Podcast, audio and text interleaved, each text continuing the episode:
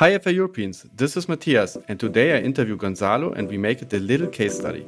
I met him the first time at the FI Europe retreat in Portugal, and we now catch up to see what happened to him after 2 years. You'll learn about the stages he took to get from a lower income country like Portugal to Switzerland by taking a stopover in the Czech Republic.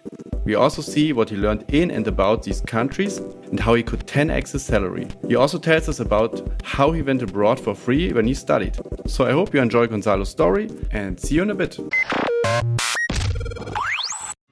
Welcome to the Financial Independence Europe podcast, where we interview people from all 44 European countries, all of them, about optimizing your life, geo-arbitrage and making the most of your money. This with your host, Matthias. Hello FI Europeans, do you like to diversify your portfolio and earn a nice and steady income? With Land Secured you can invest in agricultural projects and support European farmers directly starting from 1st of March. It's a great alternative for payday loans with a loan term from 6 to 12 months. These loans are secured by crop insurance, personal guarantee and a three-way agreement. Visit financial-independence.eu/landsecured or click the link in the show notes to learn more. So welcome everybody to another episode of the Financial Independence Europe podcast. And today with me is a guest called Gonzalo. Is it pronounced correctly? Correct. Gonzalo, yes. Gonzalo, perfect. And what we do today is another case study from one of our community. I think we met like 2 years ago in Portugal at the FI Europe retreat that we run there, and actually today we have also a kind of reunion online on a Zoom meeting with all the participants, not all, but most of the participants who've been there. It was really nice to see each other again and see what you did in the meantime. And so it's cool to follow your story. Also now for 2 years. Maybe with a gap. With a gap of 1.5 years. And to get an update. And I think, you did a lot of stuff and a lot of steps in between. So I think that could be also inspiring for young people in South Europe, but also other people just to learn about the different countries you've been living in and the different tactics you maybe applied to improve your situation and so on. So let's dive right into it. Maybe you can it's boring, but just introduce yourself. It's not boring, but it's a typical part. I read on your website, which is called poopa.ch. Correct. I read that you have been raised in Porto. Many people from our community are also living there or temporary at least. You've been raised there and studied also there. Just tell us a little bit about your background, where you're coming from. Of course, Matthias. So I'm originally from Porto. I studied there. I would say I studied there my whole life. It's a great city to live in. So, and I think I did from kindergarten up to university.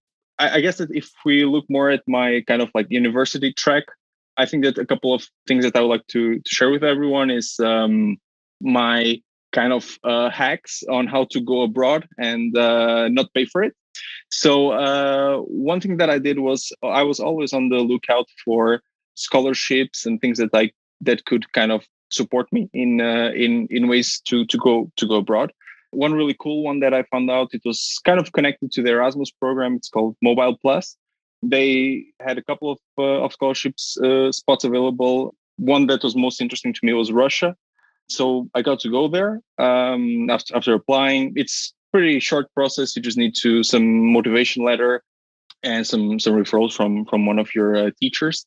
And then I got to go there. The scholarship was really awesome. I got paid flights, paid health insurance, €650 a month.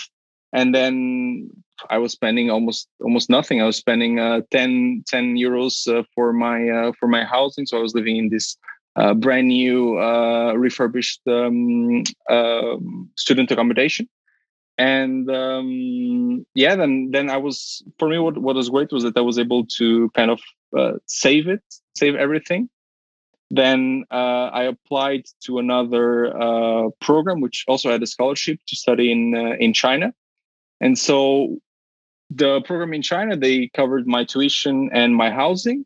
And then what I did was I took savings from the kind of Russian experience, and then took that and invested in a flight and for my everyday costs. So it was kind of nice balance to be able to do both experiences without spending anything. After Russia, was it Bulgaria? No. China.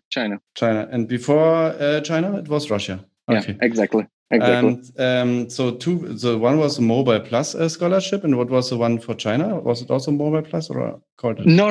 The other one was from Santander, the big Spanish bank. So they were running a couple of scholarships, I think, like four for Portugal, and I got one of those.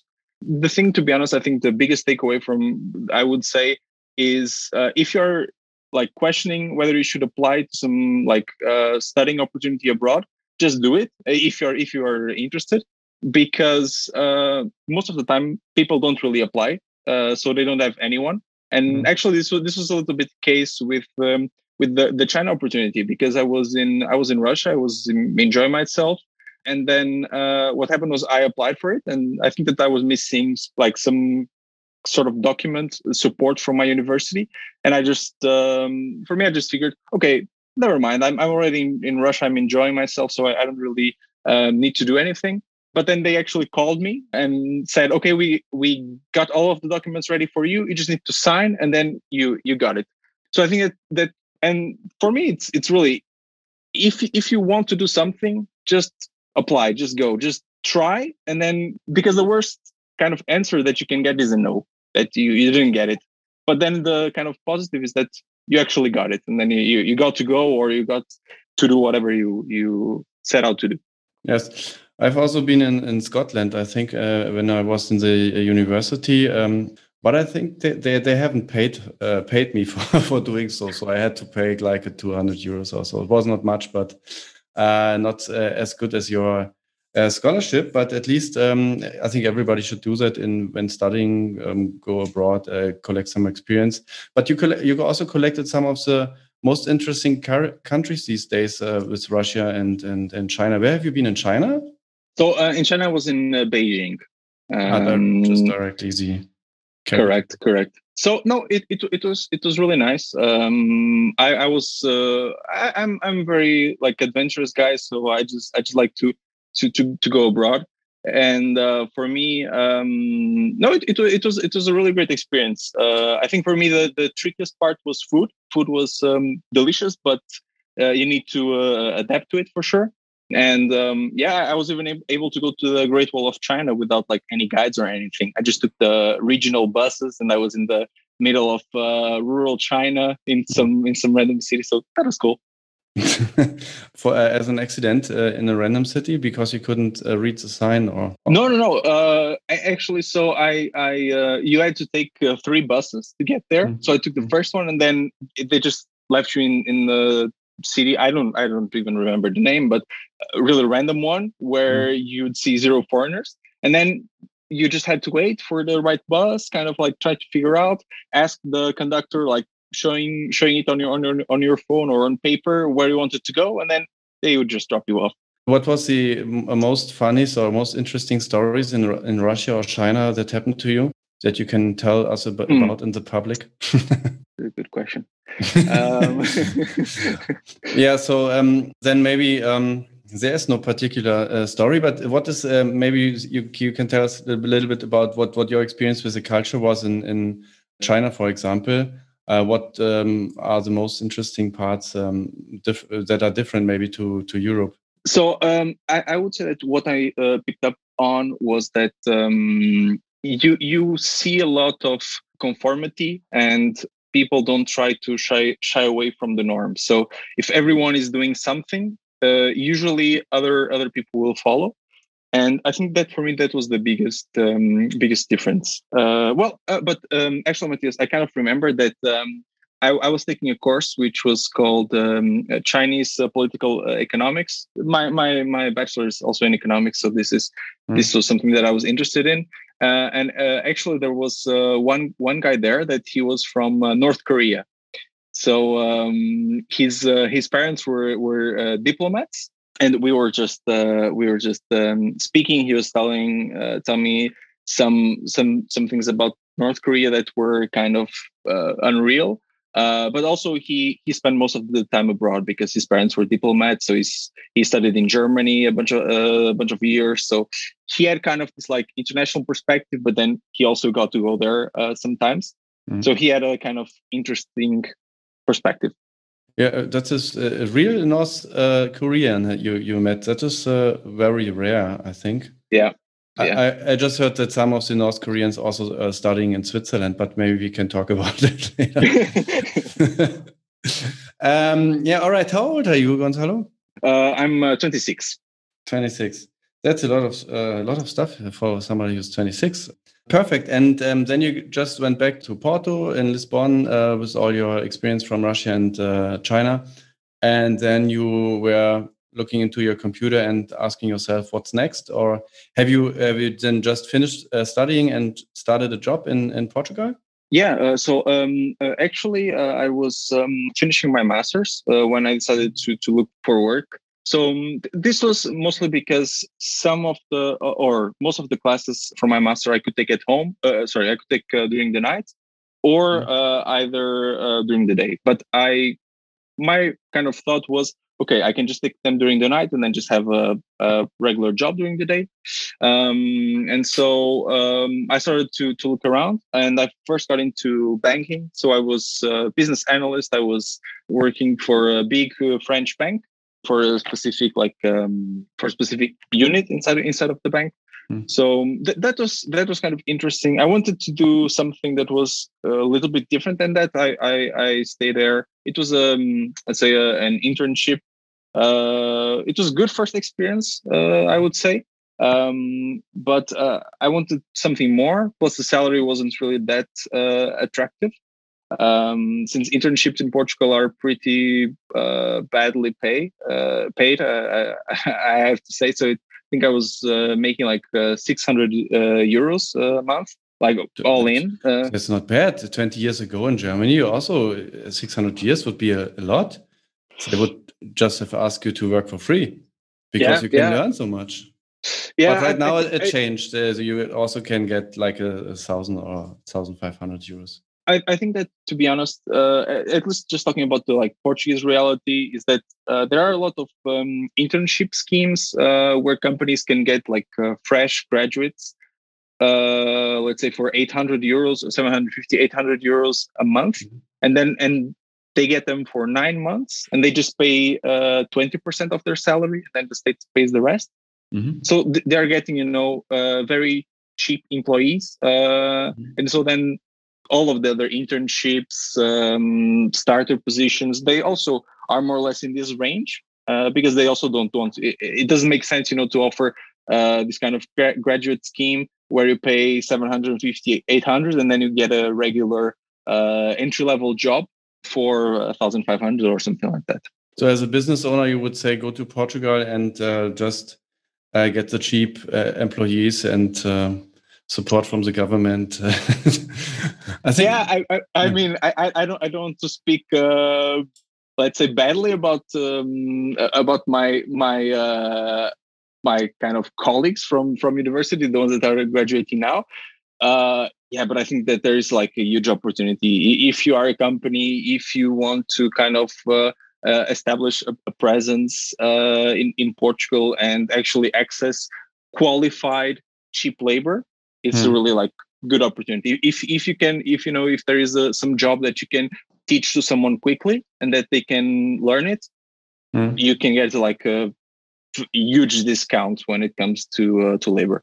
Yeah, and sometimes most companies are offshoring to the east of Europe, but also some companies I've seen, for example, some basic SAP maintenance or something that they just outsource to Spain and some startups or grown-up startups that had some office for developers in Portugal.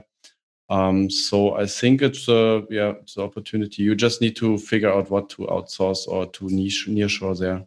Yeah, definitely. And actually, from your from Germany, Adidas, they have this like massive shared service center in the outskirts of Porto. So I think that they have now probably more than 800 or 1,000 employees that are there, and they are like massive recruiters. So I think from like the year that I graduated, I think that probably from my close friends, I think 20-25% are working at Adidas. So it's kind of amazing. 20%, and they have all the same shoes for swimming. You know, these blue shoes with these three white stripes. In German, you say Adiletten, but you cannot translate that. So some people make fun of people having these Adidas Badelatschen. I don't know how.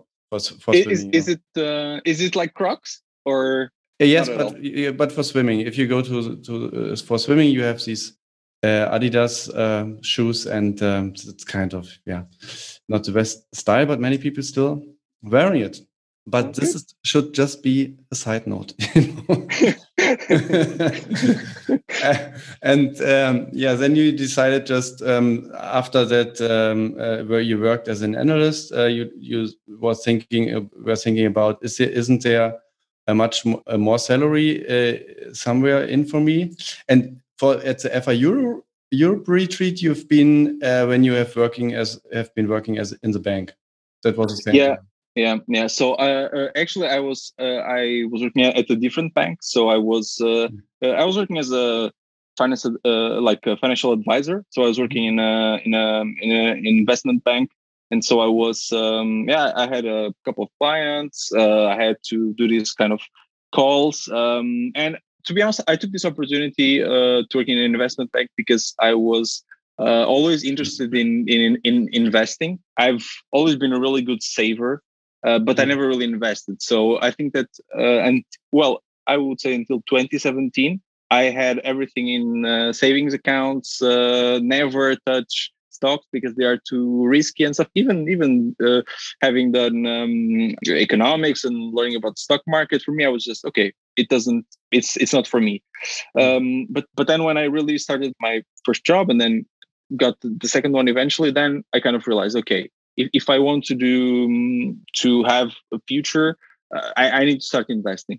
So then I just started to look up stuff online, then got into listening to podcasts and whatnot. But that was kind of the start of it, I would say. And then you also met some crazy people in the swimming pool in Portugal, and they told you you should start to invest and you should move to somewhere else to increase your salary. And then you might, you just did it. And and how did you manage to?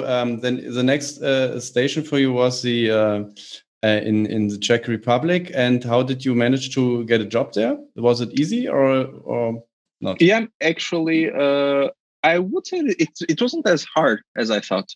One thing that I didn't know about the Czech Republic, Prague in specific, and about like these roles for finance analyst and analysts in general is that they are pretty short-staffed. So a lot of multinational companies are there. So you have all of the major farm companies like Novartis, Johnson & Johnson. You have Google, Microsoft. They all have kind of their shared service centers or centers of excellence. I guess they are called both, depending on how nice they want it to sound. But it's kind of true. So you are getting just talking about my reality. You're getting a little piece of the finance section or of some specific process in accounting, and then you are kind of improving, working on that. For me to go there, I knew someone that was working in the company, so they referred me to get for a position, and I would say that the process was very straightforward. So I had an initial call, like 10 minutes. Wait a sec. It was the same company? So the same company you worked in Portugal also? That was the same company? No. So I was working in a kind of small investment bank that is only in Portugal. And then what I did was I applied for, it's one of the huge pharmaceutical companies. Just applying regularly via the internet on their webpage. Yeah, on their careers webpage. The only thing that I did was I had a colleague, but from university that was working there, but he was, an analyst as well. So I don't believe that he would have much influence, but of course his referral was welcome. He referred me to the position, and then I just applied on their careers page. So very simple, straightforward application. What I was thinking, or what somebody like in Germany or in the UK would think, why are you moving from Portugal to East Europe? Isn't that the same level of income, or is it really? Do they really pay more in the Czech Republic than in Portugal? I cannot believe. And for me it was really curious, because even when I got the interview and they were asking me about, what are your salary expectations? I said, I don't know, 1,000 or something, and I was thinking, okay, if they pay this to me, it's going to be already a raise. Cost of living is slightly less. But they said, we usually pay like 1,500 or 1,600 as a starting salary. Mm-hmm. And I said, okay, that is better. That is better. I will take that. I will take that. So, okay. I think that it's mostly because in the past, this was the case. So in the past, the salaries were really lower. But then as more and more companies went to Prague, then the salaries started to increase. And then what happened as well is that then the kind of supply of local talent kind of dried up. So everyone that leaves university gets recruited into one of these companies, but then they also need more people. So then they started recruiting majority of what I saw in the company from Portugal, from Spain, from Italy, from Greece. So I would say that these made up also kind of a large portion of the company as well. And when all these people are coming from other countries without their families, maybe and are expats basically in the Czech Republic, was it just a huge party every day in the evening because they had time and no family? And I guess sometimes the thing is also beer in the Czech Republic is 50 cents for 1 liter, and really tasty beer. Yes. So it's a very nice incentive to go out. But I would say that probably if I'm speaking generally, most of the people that I knew were single. So they moved there without being married or without having a girlfriend. And then what would eventually happen, and what I saw from most of the Portuguese guys and Brazilian guys that I knew, was that they would eventually meet someone there, and then they would just settle in and start to live there. Cool. And is it cheap to find the flat? Is it easy to find a flat in Prague? I would say so. You have, of course, I think to be careful, because what I was doing was just going on Facebook groups, and then you need to be a little bit careful with scams. But I think this is almost any city that you really need to be careful with these scams. But I think that apart from that, no, it was really simple. What I personally did, I moved there and I got an Airbnb for 4 days, and then I already had scheduled a couple of viewings. So I had 4 flats that I wanted to see, and so I just saw them back to back, and then the one that I liked the most, I actually got it.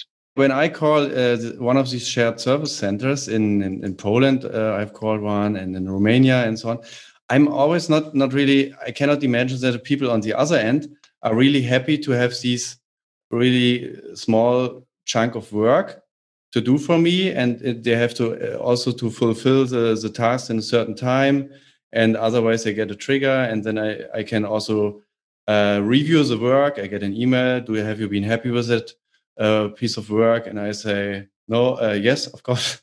And have you been happy with that part of work? Because I mean, they outsource not the most strategic tasks to these shared service center, but structured tasks that you can repeat and follow a certain scheme. So was it a nice work to do or not? So I can tell you a little bit of my experience. So for me, I was involved in a project team. So it was about onboarding countries and change of ERPs. Also, let's say while this change of ERPs was happening, I was also doing a lot of accounting tasks in the in-between. For me, to be honest, this kind of project component was interesting. The accounting work itself is, it's accounting, so it's not going to be super fun, but it was fine. But then I really enjoyed this kind of project aspect. I got to go to some of the countries while they were doing this change of ERPs, onboarding and stuff. So that for me was kind of cool. So I like this experience. But yeah, Matthias, of course, you are right. A lot of the tasks are kind of repetitive. They are broken into small chunks so that people can do the work. And this eventually causes as well people to move on, and the attrition is quite large across that industry. I would say there is kind of like the flip side of it, as I think of it, because for me, I joined the team, and then after so there were 3 other people in my team. And then after 4 months, they all changed. So either inside of the company or to other companies.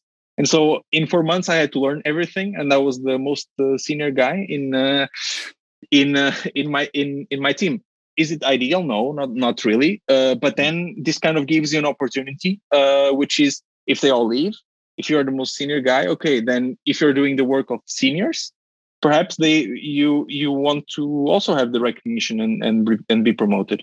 This was kind of what eventually happened. That it was in 10 months since I started that I got promoted, and so for me that was kind of good. So in the end, for me, I had to learn a lot in short time span, which for me was good. I never had that kind of really huge pressure where you really need to understand things on a deep level because eventually new people came into the team and I had to teach them. So if I didn't understand them myself, I could not teach them. So yeah, for me it was kind of good that I got this experience in the shared service part of the organization. And then what I did was, since I was doing kind of a good work, the managers were noticing me. Was then I when I was up for promotion, instead of staying in the same team, I asked to be moved to another team, which was not kind of under the shared service scope, and which was under another scope, more kind of like broad. Since then in that new team, my manager was sitting in Switzerland, and well, actually a bunch of my teammates were sitting in Switzerland, also some in the US, some in Ireland, some in Belgium, and me and another guy in Prague. So the good thing is that you haven't been in these repetitive tasks, but also you had this project context, and you kind of could then also later on choose where you want to work on, because you got some recognition and have been maybe better than the others. Yeah. Or even good. yeah. And yeah, that's good. But so I think this is a good escape. So from Portugal to go to Prague, getting a better salary is nice. Of course, maybe you also want to live there, but you ultimately you want to also move on then maybe to an even better place, because maybe these shared services are not. I mean, you grow out of that context maybe then somehow, at least if you have appetite for more. And yeah. So, and that's basically what you did, didn't you? Yes, exactly. Yeah. Exactly. So for me, I would say I enjoyed my time there. It was interesting company, interesting roles that I had, but you're totally right. I kind of outgrew it, and I wanted more. I wanted to be more connected to kind of the strategic side of a company, having kind of this overview of what was happening with the company. And so the thing is, I never really stopped applying. So I think that even on my first week when I was in Prague, probably second week, first week, I was kind of fine. But then on my second week while I was in Prague, and I had this kind of very recognizable brand name on my CV, I started to send out CVs. My kind of goal was to go to Switzerland. And I knew that if I made it, I would be, let's say, I'd be really happy. And then even professionally, personally, I would be really, really satisfied. So then what kind of happened was that I continued to apply. I think that it was beginning of 2020. So during the March, I got the opportunity to interview at the company that I'm currently in. March 2020 is not the best time to switch your job, I would say. Yeah. This was actually, I think my first round of interview was beginning of February, and so this was when the pandemic was being discussed, but not really taken seriously. I would say it was kind of like, oh yeah, you know, it's in China and stuff. So it's not, it's just a couple of cases. So it's not going to do anything to us. And so when I had my first two rounds of interviews over, I think they were over Skype, and then the third one was I was supposed to come to Switzerland. Then they got postponed a little bit, and then they asked if we could do it over Zoom as well because of the pandemic. And then eventually, I think it was end of March, beginning of April, that I got the offer to go to Switzerland. Yes, it was really great. I think that for me, it was really, let's say, I was really proud of myself for being able to, let's say, in 2.5 years, to start from being an intern making 600 euros and then being able to 10x that. In a matter of 2.5 years. So for me, that was... Wait, 10x? If you start with... That's a lot, 10x. Even if you start with 500 or 700 or 800, that's also not bad. No, yeah, this is the thing. Of course, that you have to adjust for... It's Switzerland now. So then you have also to spend more. That's why in your blog, you're thinking about how to save in Switzerland. Yes. No, because I think to be honest, Matthias, this is the thing. You can work in Switzerland. You can make a great salary, but if you don't save anything, then you won't have anything. Because this is also I've been here for around 6 months or so, but I can see that people are kind of falling prey of this lifestyle inflation. So they are, you know, getting the nice car. They are getting the super modern apartment in the city center. They are getting the newest phones, newest everything. And then if you kind of start to commit all of your salary to these things, then in the end you'll not be able to save. If you're buying designer clothes and these kind of things, then of course but you're living in the moment. Why do you need to save? You can just work for a longer time, and you can just enjoy all of these nice gadgets. Yeah, I mean, I think that this is a little bit how a lot of people think. So that in their mind they are probably thinking that, okay, my the balance of my account has 50 Swiss francs in it. So yeah, it was a good job. I didn't spend everything, and so at least some savings, you know. But yeah, there I think you will find that, or I would say that a lot of the people are just living paycheck to paycheck, and then I think that the kind of the trouble starts if that paycheck stops. So if you're let go for some reason, if you're injured or something like that, and then if you don't prepare for your future, then you won't have a very nice future. I guess that even here, if they have a pension scheme from one of the bigger insurance companies in Switzerland, so they have something for retirement. Maybe they have an insurance for not being able to work, and maybe it pays when they're insured. And they just cannot do a sabbatical or just don't work for 3 years because then it's maybe the money is empty. And they also cannot build a business or do whatever. Yeah, just wanted to provoke a bit because not everybody has the feeling that they need to save a huge amount of money to not work anymore. But not us here in the podcast. Yeah, I would say. Yeah. And so what is the most expensive gadget you bought in Switzerland as you entered the country? This is a good question. I think some AirPods? Could it be that it's AirPod? No. Actually, so I do have AirPods, but I have like kind of a nice story of because I got my AirPods for 30 euros. This was, I think, there was some random bank in Portugal that was having a promotion where if you open an account and then if you put your, let's say, the salary was coming to that account, you for 30 euros you would have a pair of AirPods.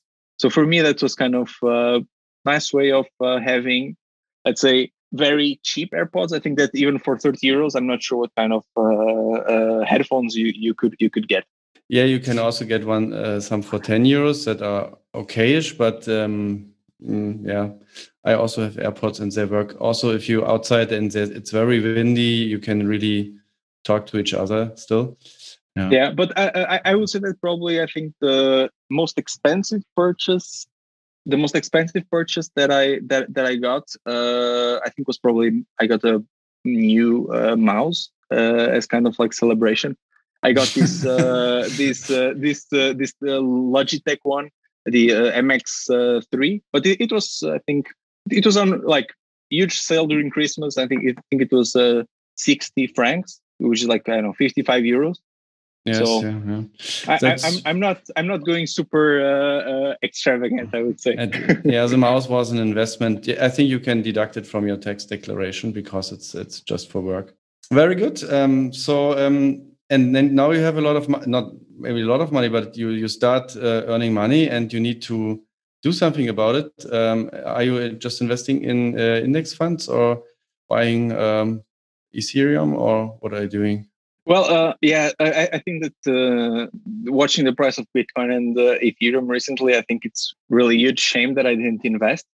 Mm-hmm. And and for me, because the thing is, I know, I think I created my first blockchain wallet in 2014, but back then I was a student and I didn't get any. So yeah, I remember Bitcoin under $500, but unfortunately, I didn't get any. But no, to be honest, in terms of investing, I'm going a little bit more traditional. So I'm investing in ETFs. In Switzerland, you get a kind of nice advantage because you can invest in US ETFs. So I'm using VT, which is like a Vanguard total stock market. And so it's like lower expenses. This is like 0.08 plus you get some nice like lower taxes. So it's quite nice. I think that here in Switzerland you have a lot of advantages as well. You have this kind of a pension account that your company set up for you. You get a like your own let's say individual pension account that you can fund. And now I would say before there were kind of like only banks and insurance companies were offering, but now there are a couple of places where you can get like full ETF. Kind of portfolio for really like cheap as well, under 0.5, you know. And for this insurance kind of product is not so bad. I would say it's not competing with ETFs, but it's quite good because you also save on taxes. Yeah, for me, I would say that right now I'm a little bit more traditional in my investing. It's just ETFs. I'll probably look into some real estate in the future in Portugal to try and rent it out. But yeah. That's basically it. And you're not trying to outperform the market or doing any binary options or any things that are gaming or risky. The thing is, I've made a lot of mistakes with this kind of products and stuff. The good thing for me was that when I did them, I didn't have a lot of money. So I was usually losing 50 or 100 euros. So, you know, it doesn't matter really. I never played around with options, but I invested in a lot of initial coin offers that didn't go anywhere. So, yeah, it hurts now thinking about all that spent Ethereum. But I guess that you cannot really like think of the past. Just look into what you can do now and ways that you can improve. But I think it for me, I don't mind spending the time researching. I didn't yet find a way to consistently beat the market. The kind of way that I more or less saw with real estate is that you can really leverage your money. So you can, I don't know, put 10% down, for instance, and then you are exposed to 100,000 or 200,000 in real estate. But yeah, this can also be a risk. But with the interest rates so low, it can also be like a great opportunity, I would say. It can be. It's just a huge chunk of money that you put into one property. And you have to fly to Portugal and you have to look at several properties and a lot of transaction, a lot of tasks. I'm kind of not in favor for that right now. I just want to bring my kids to bed. In Switzerland, you basically also, if you tried crypto and failed, there are also a lot of crypto startups in Zug. I think the region of Zug is very strong, also with Ethereum-based startups or blockchain. So maybe you can network a bit in that direction. If you're in finance and you're interested in crypto, then why not going for it? And what's another question was the financial independence community in Switzerland. Have you digged into it or have you tried to connect? Was it maybe also in Prague or in Czech Republic easy to learn, see some new people because you have this shared interest? I would say that in Prague, not really. I tried online looking for, I know, choose FI groups or something, but really, there wasn't much of a community, but I would say that here in Switzerland there are a lot of different communities, a lot of different blogs. If I would say if you are new to Switzerland and you want to kind of understand the rules and stuff, I would probably recommend like Mr. Porsche Swiss. I think you actually interviewed him in the past. And then as well, Mustachian Post, and he has a really nice blog. He released a book recently that I got, which is also really. I think that his book is really nice if you just arrive to Switzerland and you don't know anything. So that he has like really these granular tips of like, okay, this is how it works for the retirement system. So that you have these three pillars. Which broker should you use? What kind of ETFs make the most sense if you're like Swiss investor? So English, it's written in English and not in German or French. In German. Well, actually, I think he has in three languages. He has the book in English, French, and German. And I think even his blog, I think, is in three languages. Like really committed guy. Okay, very good. Is he? Or maybe he has just some assistant who's translating. Not sure, but maybe who knows? Maybe in a shared center in East Europe somewhere. In Georgia, they have a good people. They can speak German and also English. If you need someone. There's also a FI Europe Facebook group in Krakow, basically, but only like 10, 12 members, so not very active. And how did you manage that with 26? You know, it's a lot of milestones, or I would say major shifts in your life also. Yeah. So many years in other countries, and Czech Republic, Switzerland, 10x your salary. When I was 27, I was in Berlin, Kreuzberg, having a beer. Starting with my first job. So, did you miss something because you have you drunken less beer, or have you had a more serious time, or in your youth? To be honest with you, I don't think so that I missed something because I did my bachelor in 4 years, master's in 2, so I had like 6 years of university. During my master's, I was working as well, but for me, it didn't stop anything really because I had 4 days of classes per week, so I could be with my friends like one day, and then during the other 2 days. Yeah, for me, it's kind of like, I guess, strange to look back and think of all of these changes. But for me, it was just one thing that led to another. So I think that the first time I went abroad. So actually I did well before this Russian stuff. So I went to Germany to Cologne for one summer, and I was studying there entrepreneurship and business process management, I think. Yeah. And so once I had that kind of like first taste of going abroad, like going somewhere, adapting, learning where all the cool spots are, meeting new people, I was addicted.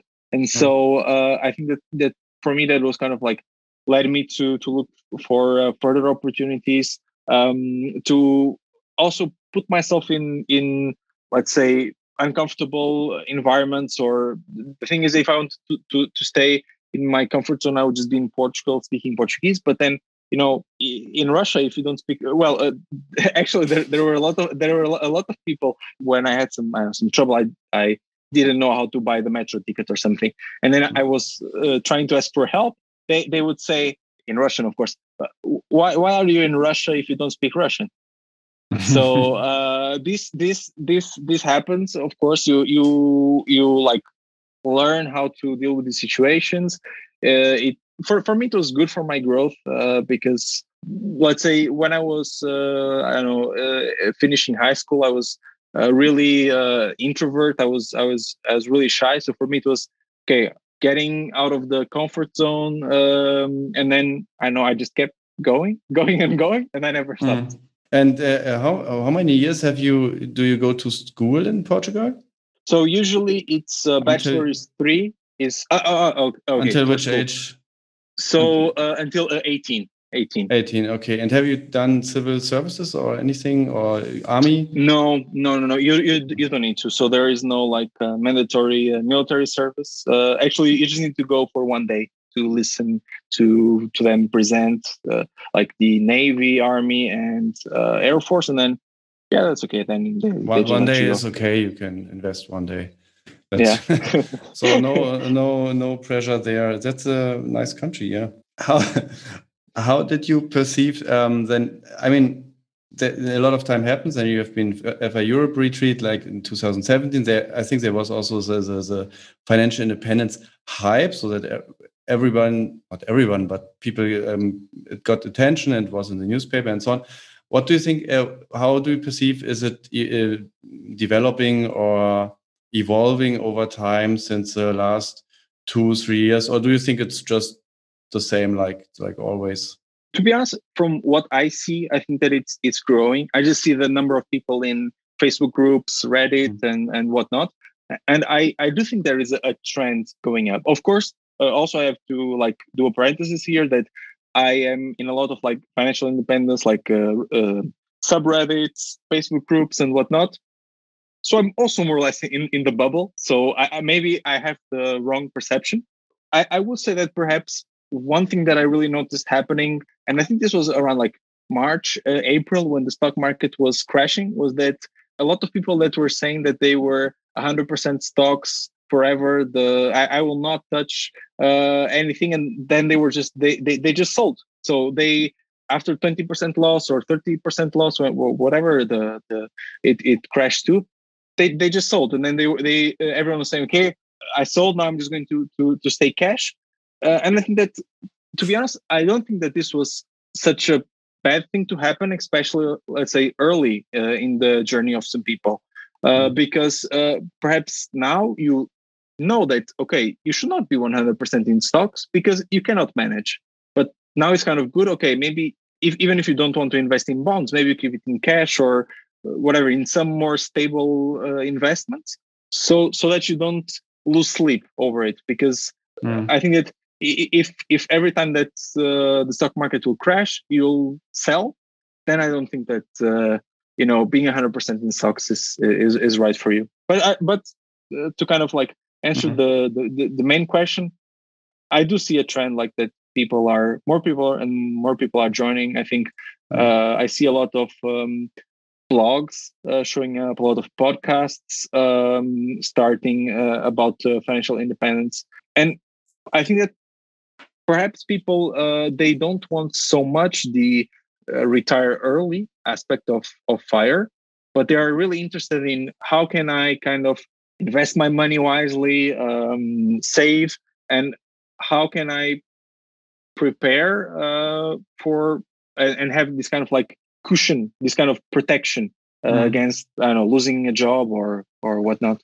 Yeah, so they're also still coming up more new blogs and so on, but I think they also must disappear sometimes, some blogs. But I don't have the feeling that also blogs are disappearing, but you might not notice, because sometimes it's just a tool. The blogging is just a tool to learn yourself about investing and finance. And then if you have your cushion or you learned about investing, then it's maybe time to move on. And so that some people also must close their blogs, but not everybody. True. And one thing that I kind of noticed that appeared and then I think dwarfed a little bit was peer-to-peer investing blogs. I think that they were really strong, but I think unfortunately, because there were a lot of peer-to-peer platforms that weren't real or were straight up scams. I think I hope that I'm not saying anything incorrectly, but I say it's legit to say scam because it was just a trick scamming people, keeping other people's money and pretending to that it's invested, but it's not invested. So yeah, and I think that with a lot of these like platforms collapsing, then in the end these blogs kind of went away. But not all. Not all. I think some are also coming back. I mean, with the peer-to-peer, it's like your ICOs. You know, you put some money in it, and it's gone. Exactly. So has not been such a huge amount of regulation. But yeah, I just took a lot of money from the peer-to-peer in March and put it into the stock market because I thought there's opportunity to make a few percentages. Of course. Was a really good year, I would say, investing wise. Let's see what's next. I think crypto will also. I think it will stay a little bit longer now that companies are adopting the currencies, and also MasterCard is working on crypto offerings. So I think that will stay a bit, but also peer-to-peer lending has, I think, the right to stay because it's offering stable cash flows for investors. If you have a good peer-to-peer platform that is maybe has some track record and some serious founders and so on, then you can make a steady income, which is also nice, especially if you're FI or half FI, then it might be good to choose definitely them. And I also right now looking into new platforms or the older ones I stopped using and reconsider them also. And I also think the whole ecosystem around peer-to-peer blogging learned to be more careful and also protect their reputation and not just going for the next affiliate link and so on. Definitely. So it was also a good year for the maturity of the ecosystem, but there's also a lot of greed right now in the market. I talked to my father, and he told me that he has a feeling it's like years 2000 or 2009, and so everybody is really greedy and trying to optimize their percentages and it's try to outperform the market. And so let's see. I think next year or the next maybe 2023 there will be some event. Not a crash. I'm not a crash guru, but I think there will be some correction and some learnings also for the people. So I think we covered everything from your life. Not everything, but not all parts. But until now, so we maybe see in 30 years again, and you can update us what happens. I mean, after Switzerland, where do you want to go? To Mars or California? There's not much left. No, I would say that currently I'm really happy in Switzerland. I don't really have a plan to go somewhere. Even I guess that in the US you could go for somehow like higher salaries, but even then, what's the point? I guess I don't think that I would like to be in the US with like kind of a tricky health system and let's say not as safe as Switzerland for sure. So for me now I would say that I'm really happy here. I wouldn't really want to change anytime soon. Also not to Dubai to save on tax or to Andorra or Panama. You know, you have to, if you earn such a lot of money, then you might need to go and save on tax. No. I mean, because otherwise it takes years with your ETFs. It takes a long time to become FI if you just do the ETF thing and pay your tax. It's not like if you're in the US and you invest in ETFs and get a huge salary in IT or in finance, then it's much easier to become FI in a reasonable time. But in Central Europe, tricky. Yeah, I think to be honest, I kind of have a good lever or something that I can always do, which is I can always get paid in Switzerland, save in Switzerland for 5, 10, 15 years, depends on how long.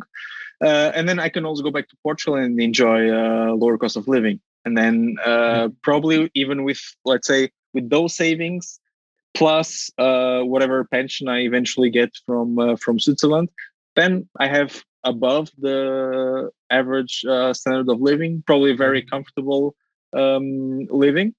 So that is always an option. That was my last question. Will you go back to Portugal? Okay, so now the circle is closing. So it makes sense, I would say.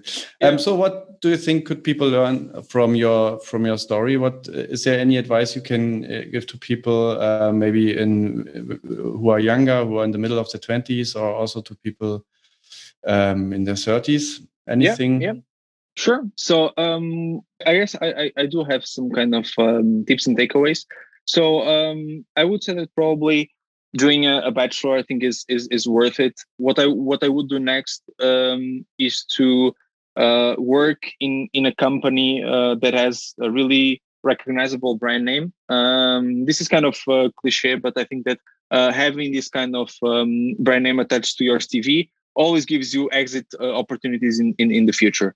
So if you need to go perhaps abroad, and especially if you are from Southern Europe, I would say don't be afraid of going to Poland or going to Czech Republic, because the food is fine, things are generally cheaper, and you will earn more. So I think that those are kind of good options in general. And then for kind of like last takeaway, I would probably say don't be afraid of risking. Don't be afraid of going for something that you want, because the worst answer that you can get is no. And who knows, perhaps you might get it. Yeah. It's not, it's just a 1% chance, but maybe you get it or even higher. What is there any good resource or any book that helped you to improve your mindset or to learn about finance or life hacking, or any book that you can recommend our listeners? Yeah. I would recommend a website where actually there are 3 free books. So it's by Paul Merriman. So I think he was hedge fund manager or something, and then he started a foundation for financial education. And so he has, I think, 3 really good books. You'll see it like if you go to his website and then free books or something, and you can just get it.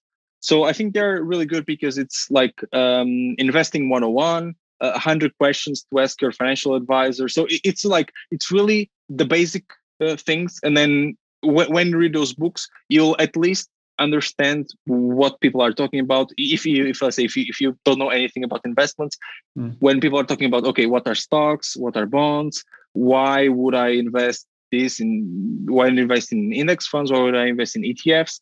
So it kind of gives you the base knowledge, and then I would just like continue to listen to podcasts to kind of get the mindset, the inspiration to continue to strive for something.